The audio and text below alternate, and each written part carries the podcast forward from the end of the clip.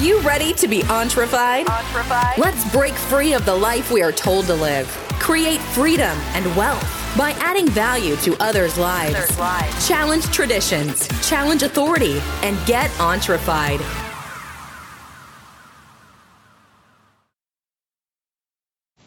Hey guys, this is Jeff with Entrefied, and I'm going to be doing random five minute random thoughts today uh, with myself, Jeff. And I hope you guys are getting great value from this. I hope you are, and I hope you do because that's the whole goal of this is to give you great value.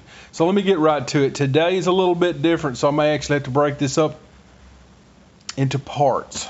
So I'm trying to get it under five minutes but there's a lot of information that I have today. So, guys, let me get right to it. One of the things I want to talk to you right off is finding demand for what you're looking for. So, I'm going to be talking about investing in products and things like that. You know, I mean, you can come up with an idea and try to market out there and just see what happens.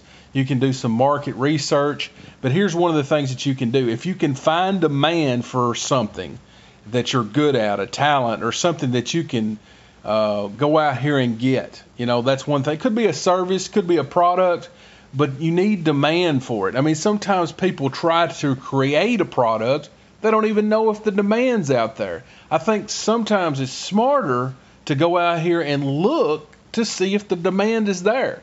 You know, that's one thing I wanted to bring out right away. So I don't know if you get anything from that, but what I'm getting at is this some people want to create, then find.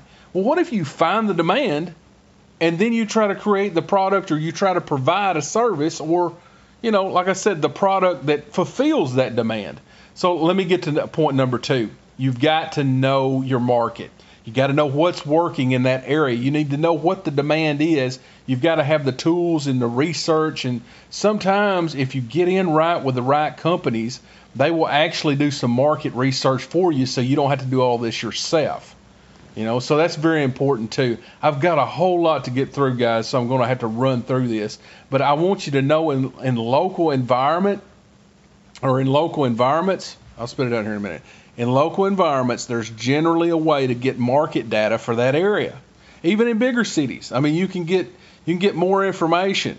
But you know, see if you can find a company that gathers information like that.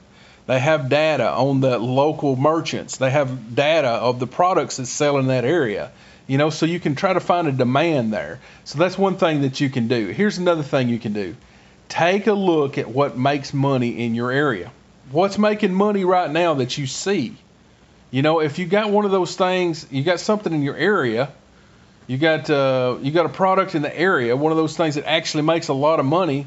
Start looking at your competition. Is there a lot of competition on that? Well, if there is, there's probably demand. Can you differentiate yourself from the competition?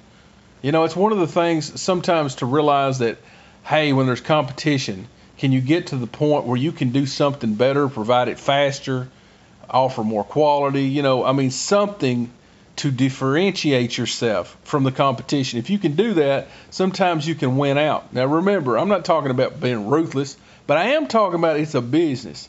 You've got to look at it as, hey, I've got to go out here and I've got to work it, and I got to figure out how I can compete. You know, and I'm not talking about bad mouthing the competition. I'm talking about outperforming, outworking, giving more efficiency, giving more quality, add more value, lower prices. When you can combine all that stuff, you can have a winning strategy, guys, sometimes. So that's one of the things I wanted to talk to you about, too. It looks like I'm getting really close to that four minute mark. I'm trying to get under five minutes.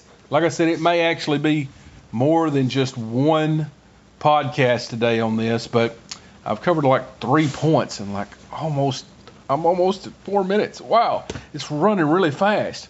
So here's another thing I want you to do. Know your numbers.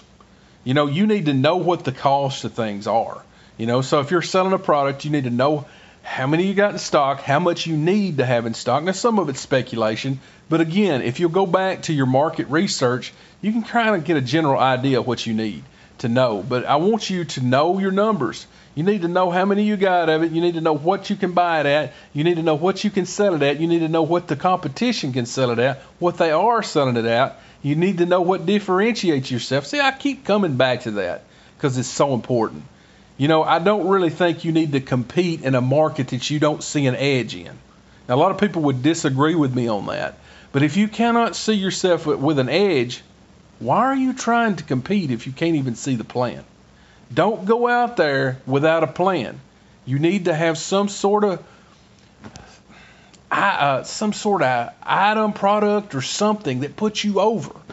You know, being the best. You know what I mean in that area. You know, I mean whether it's a, it may be a service for you guys, but what I'm trying to say is you need an item that differentiates yourself. You know, you need a uh, quality, something, a price, quality, uh, an item, a service, or something with an edge that you do something a little bit better than somebody else.